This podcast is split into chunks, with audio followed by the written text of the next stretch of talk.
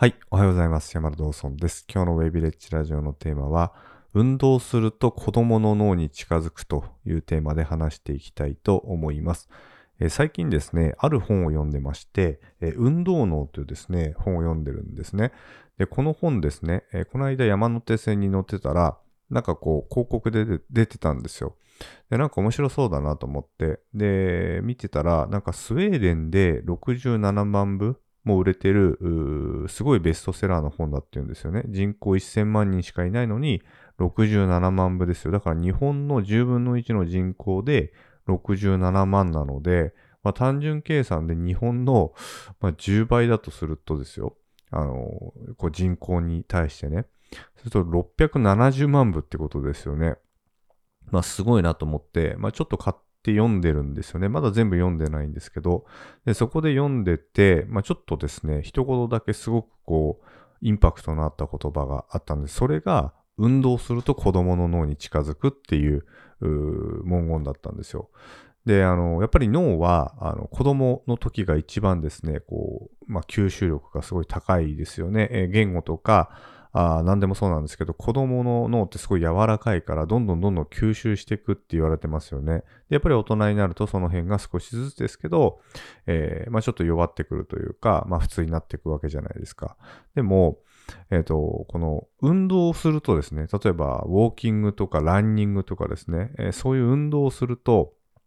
あの、物理的にですね、子供の脳に近づいていくらしいです。だから、実は脳に一番いいのは、運動することだっていう本なんですよね。で、これ読んでるとですね、えー実は結構どっかで聞いたことあるような内容しかないはないんですよ。例えばストレスを感じちゃいけないとか、あちゃんと走ったり歩いたりする、有酸素運動したりした方がいいと。あとは若さの秘訣っていうのは、あ運動することなんですね。まあそういうですね、えーまあ結構どっかで聞いたことあるような内容がすごい載ってるんですけど、ただこれをこの人、本当に科学的にっていうんですか、脳科学とかの見地から説明してるんですね、説得力を持って。で、これが非常にですね、面白くて。で、えー例えば、やっぱり物事を集中するときは一個にフォーカスしようとか、まあ本当にどっかで聞いたことあるような内容。あとは、まあ最近すごい多いじゃないですか、うつとか、そういう精神的なことにも、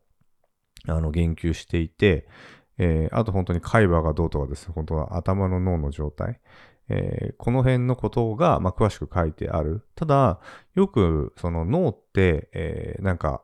普段10%しか使われてないみたいな話って聞いたことないですか？でもそういうことはないらしくて、実は脳はちゃんと100%使われてるらしいんですよ。だから、まあ、これまで聞いてきたような、その脳の、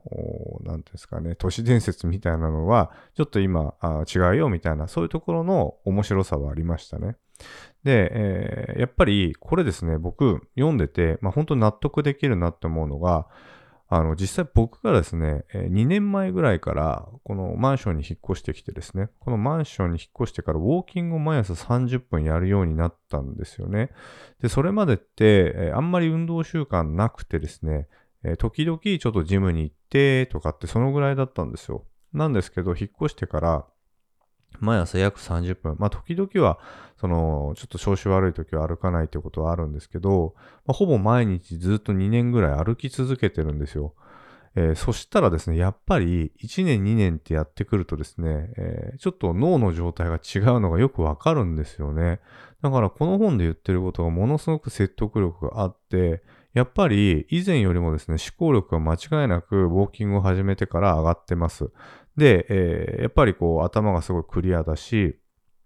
あと以前よりも、なんかこう、なんですかね、少しこう、若返るっていうのはまああるんだろうなっていうのはなんか感じますよね。ウォーキング、あの、やる前よりも、まあ今の方が、なんか、うん、体もそうだし、全体的になんかちょっと若くなったような気はするんですよね。で、実際この本にも、えっと、なんか、けなんていうんですかね、えーこう、データ取ったらしいんですよ。どのぐらい、要は老化してるかっていうデータです。で、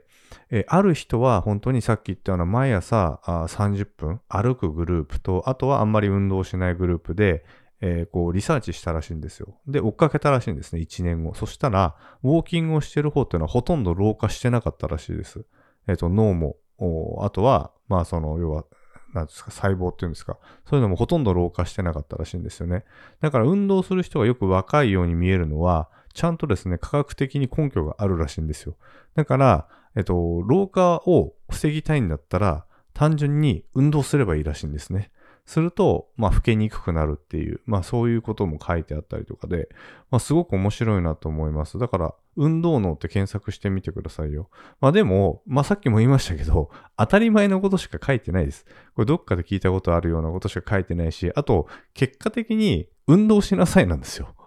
だから、なんか別になんかすごい特段うん、すごいなんて言うんですかね。新しいメソッドとかが出てくるわけじゃなくて、まあ、30分歩きましょうねとか走りましょうねとか、まあそういうことに最終的には結論として至るんですけれども、またそれがすごい根拠を持って説明されてるから、なんか面白いし、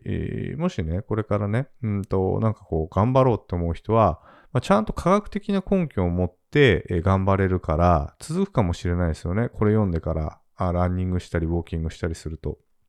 うん。でも、やっぱり気をつけたいのは、やっぱりやりすぎは良くないみたいですね。あんまりにもやりすぎると、ちょっとやっぱりその、ランニングとかもそうですけど、やっぱりあまり良くないと、適度な量がいいっていう感じですよね。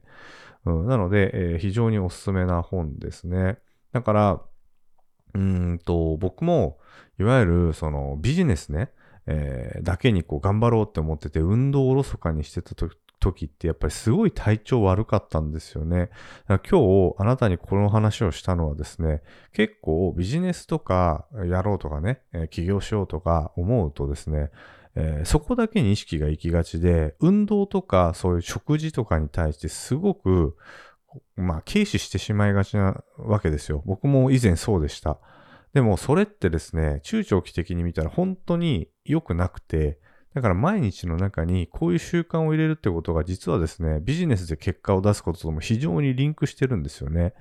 で、えー、こういうところにあんま意識いってない人ってやっぱりしょっちゅう体調悪くしたりとか病気になってみたりとかして、で、えー、病気だったからできなかったとか、調子悪くてできなかったとかって、まあ、言ってたりするんですけど、でもやっぱり話聞いてると運動習慣がないし、食べ物に対して意識が全然いってないっていう状況なんですね。なんか自分が調子悪いとか体調悪い、だからできませんっていうと、まあ、サラリーマン時代って言ったらそれで休んでたりしても別に給料入ってくるじゃないですか。でも僕ら起業してしまうとですね、それを言ったからって言って、まあどうにもならないわけですね。収入は入ってこないわけで、えだからどうしたっていう状態になっちゃうわけですよ。それが、やっぱりその、勤めてお金もらってる状態との大きな違い。えー、言い訳にならないということです。調子が悪いとか、病気になったってことは。だからそういうことも全部トータルで含めて自己管理っていうのを知ってしていくことが自己責任になっちゃうので、